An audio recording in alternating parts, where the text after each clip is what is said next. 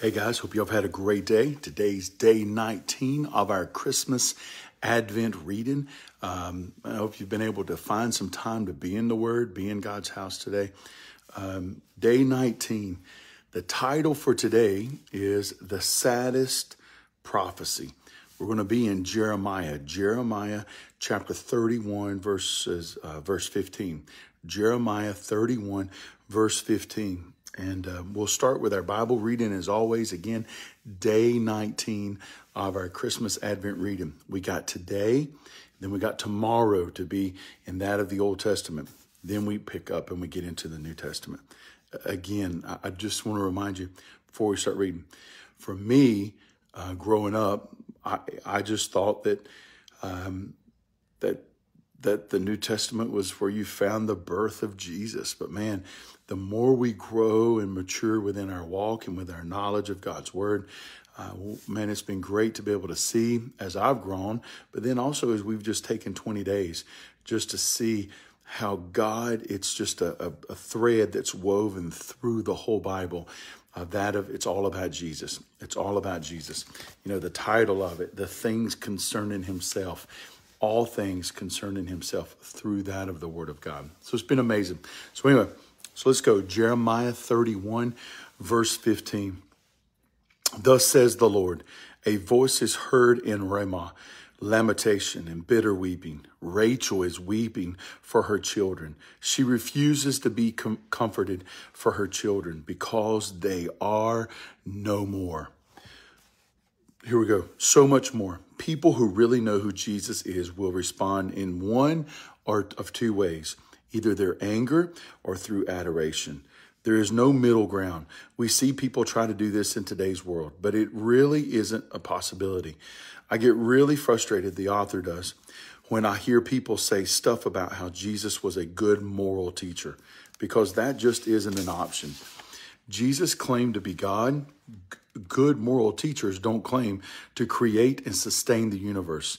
C.S. Lewis famously said in Mere Christianity, a man who was merely oh, wait a minute, a man who was merely a man and said the sort of things Jesus said would not be a great moral teacher.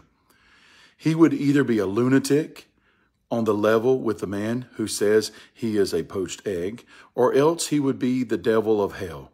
You must make your choice. Either this man was and is the Son of God, or else a madman or something worse. You can you can shut him up for a fool. You can spit at him and kill him as a demon, or you can fall at his feet and call him Lord and God. But let us not come with any patronizing nonsense about his being a great human teacher.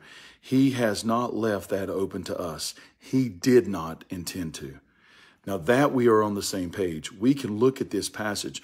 The first comes to us as a prophecy in Jeremiah, but then it is quoted in Matthew chapter 1 and verse 18, where we are told that it has been fulfilled. But what happened? The star. As you know, when Jesus was born, a star appeared. It's crazy because it looks like the only people that recognized it were a group of wise men from somewhere in the east. They were so impressed by this star's appearance that they set out to see the one who was born king of the Jews.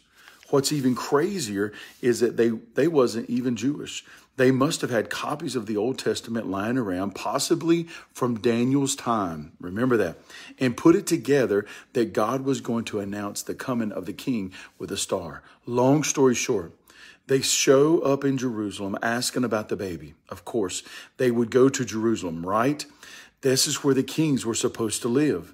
But when they get there, Israel's king, Herod, has no clue that what they were talking about. So he gets his own wise men together, religious people, together to figure it out. They come back and say that according to Micah 5 2, he must be born in Bethlehem. That's not bad. These guys traveled potentially 400 miles and made it to within six miles of Jesus on their first try. Herod then sends them off while trying to trick them. He tells them that they need to come back and tell him all about it has um, all about it has so it so he can go and worship him too. The good news is is that God wasn't tricked. He knew all that was in Herod's heart So later on, he appears to the wise men to tell them not to stop and see Herod, but to keep on going. Polarized responses. These wise men saw the star and came to worship Jesus. They knew that the heavenly signs were pointing to a heavenly body or heavenly baby. They knew that he was so much more than a baby born to be a king. That is why they dropped everything to go and worship him. Herod understood this too, but it didn't lead him to worship. He saw Jesus as a threat and would not let this little baby grow up to displace him. So what did Herod do? He figured out how long the star had been in the sky and sent his soldiers to kill every little boy in the area. He wasn't going to let anything threaten his power or his, his power. Mourning to joy.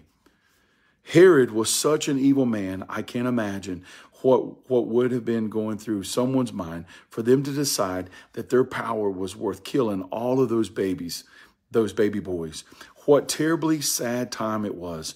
But there is still good news. Herod failed. He tried to ruin God's plan for our salvation and couldn't do it. God warned Joseph to take the boy and flee to Egypt until Herod was gone. Now let's jump back to Jeremiah for just a minute. That's our reading for today.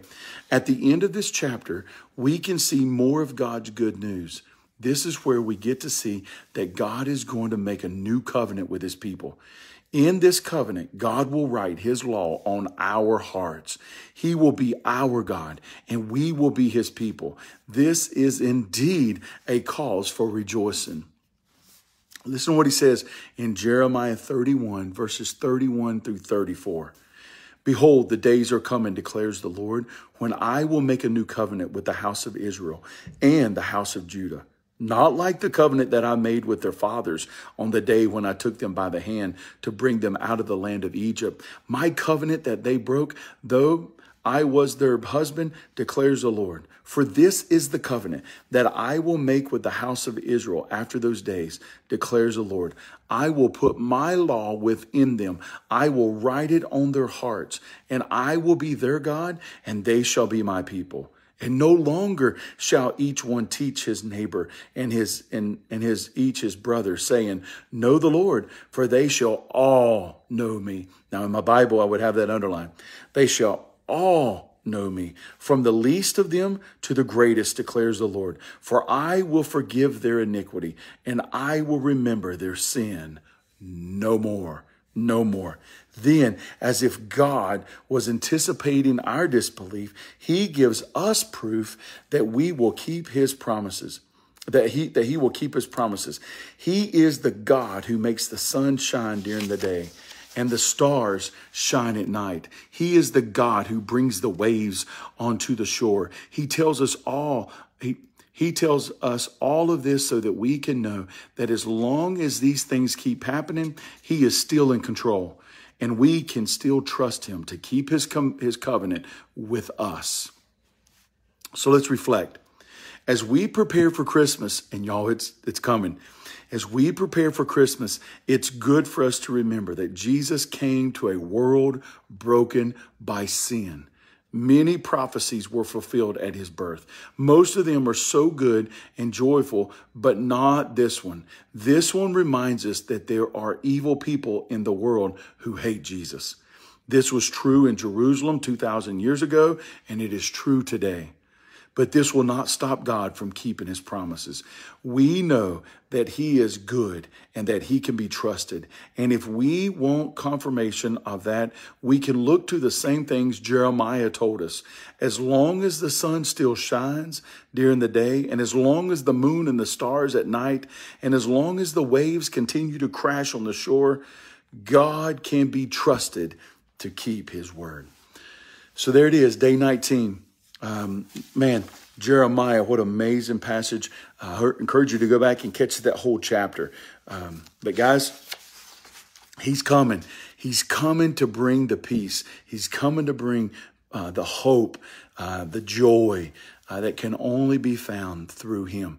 If you're looking for true peace, you're looking for true joy, not happiness, joy, you will find him through my Savior. I hope y'all have a great night. Um, look forward to seeing you tomorrow. Don't forget, I'll put the conversation pieces down in the comments. Hey, let's stay in the Word. Let's look forward to His coming. Y'all have a great night.